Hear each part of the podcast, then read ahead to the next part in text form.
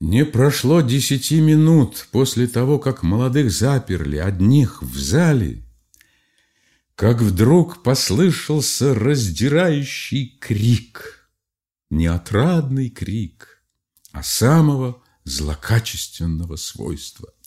Вслед за криками послышался шум, треск, как будто падение стульев, и вмиг в комнату, еще темную, неожиданно ворвалась целая толпа ахающих и испуганных женщин во всевозможных дезобелье. Эти женщины были мать новобрачной, старшая сестра ее, бросившая на это время своих больных детей, три ее тетки, приплелась даже и та, у которой было сломано ребро, даже кухарка была тут же, даже приживалка немка, рассказывавшая сказки, из-под которой вытащили силы для новобрачных ее собственную перину, лучшую в доме и составлявшую все ее имение, приплелась вместе с прочими. Все эти почтенные и прозорливые женщины уже четверть часа как пробрались из кухни через коридор на цыпочках и подслушивали в передней, пожираемые самым необъяснимым любопытством – между тем кто-то наскоро зажег свечку, и всем представилось неожиданное зрелище. Стулья, не выдержавшие двойной тяжести и подпиравшие широкую перину только с краев, разъехались, и перина провалилась между ними на пол. Молодая хныкала от злости, в этот раз она была до сердца обижена – Нравственно убитый псевдонимов стоял, как преступник, уличенный в злодействе. Он даже не пробовал оправдываться. Со всех сторон раздавались ахи и визги. На шум прибежала и мать псевдонимова. Но маленько новобрачной на этот раз одержала полный верх. Она сначала осыпала псевдонимова странными и по большей части несправедливыми упреками на тему «Какой ты, батюшка, муж после этого?» Куда ты, батюшка, годен после такого сраму и прочее. И, наконец, взяв дочку за руку, увела ее от мужа к себе, взяв лично на себя ответственность на завтра перед грозным отцом, потребующим отчета. За нею убрались и все, аховая и покивая головами своими. С псевдонимовым осталась только мать его и попробовала его утешить. Но он немедленно прогнал ее от себя. Ему было не до утешений. Он добрался до дивана и сел в угрюмейшем раздумье, так, как был босой и в необходимейшем белье. Мысли перекрещивались и путались в его голове. Порой, как бы машинально, он оглядывал кругом эту комнату, где еще так недавно бесились танцующие, и где еще ходил по воздуху папиросный дым. Окурки папиросы, конфетные бумажки все еще валялись на залитом и изгаженном полу. Развалина брачного ложа и опрокинутые стулья свидетельствовали о бренности самых лучших и вернейших земных надежд и мечтаний. Таким образом он просидел почти час – Ему приходили в голову все тяжелые мысли, как, например, что-то теперь ожидает его на службе. Он мучительно сознавал, что надо переменить место службы во что бы то ни стало, а оставаться на прежнем невозможно именно вследствие всего, что случилось в сей вечер. Приходило ему в голову и Млекопитаев, который, пожалуй, завтра же заставит его опять плясать казачка, чтобы испытать его кротость. Сообразил он тоже, что Млекопитаев хоть и дал 50 рублей на свадебный день, которые ушли до копейки, но 400 рублей приданных и не думал еще отдавать, даже помину о том еще не было. Да и на самый дом еще не было полной формальной записи. Задумывался он еще о жене своей, покинувшей его в самую критическую минуту его жизни, о высоком офицере, становившимся на одно колено перед его женой. Он это уже успел заметить. Думал он о семи бесах, сидевших в жене его, по собственному свидетельству ее родителя, и о клюке, приготовленной для изгнания их. Конечно, он чувствовал себя в силах многое перенести, Но судьба подпускала, наконец, такие сюрпризы, что можно было, наконец, и усомниться в силах своих.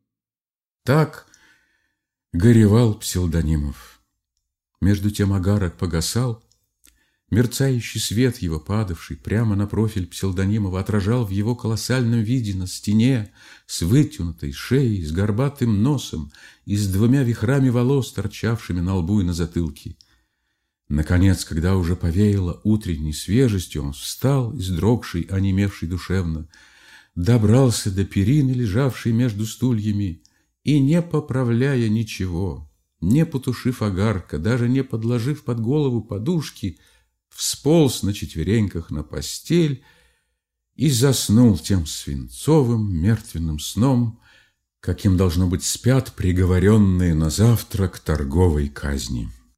С другой стороны, что могло сравниться и с той мучительной ночью, которую провел Иван Ильич Пролинский на брачном ложе несчастного псевдонимова?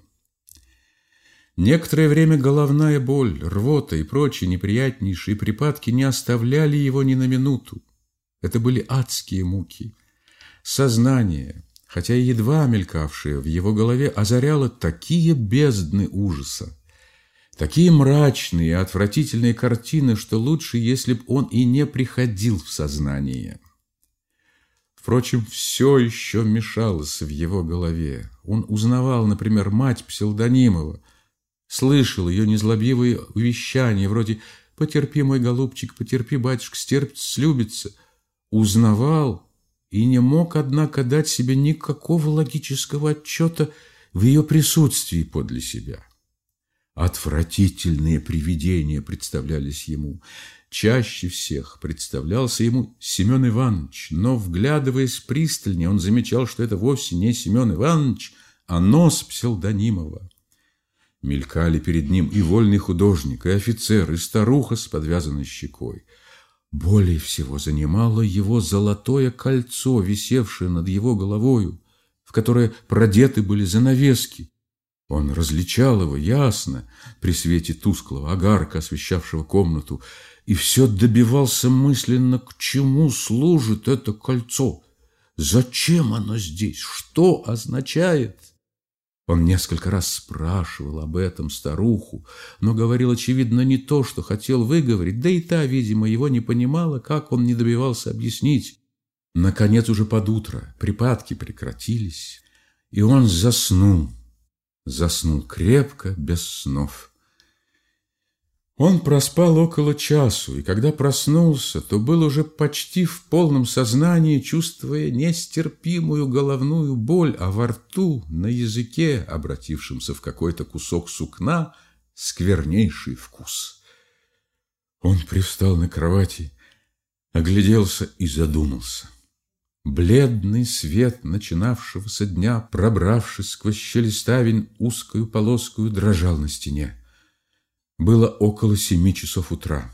Но когда Иван Ильич вдруг сообразил и припомнил все, что с ним случилось с вечера, когда припомнил все приключения за ужином, свой манкированный подвиг, свою речь за столом, когда представилось ему разом с ужасающей ясностью все, что может теперь из этого выйти – все, что скажут теперь про него и подумают, когда он огляделся и увидал, наконец, до какого грустного и безобразного состояния довел он мирное брачное ложе своего подчиненного. О, тогда такой смертельный стыд, такие мучения сошли вдруг в его сердце, что он вскрикнул, закрыл лицо руками и в отчаянии бросился на подушку.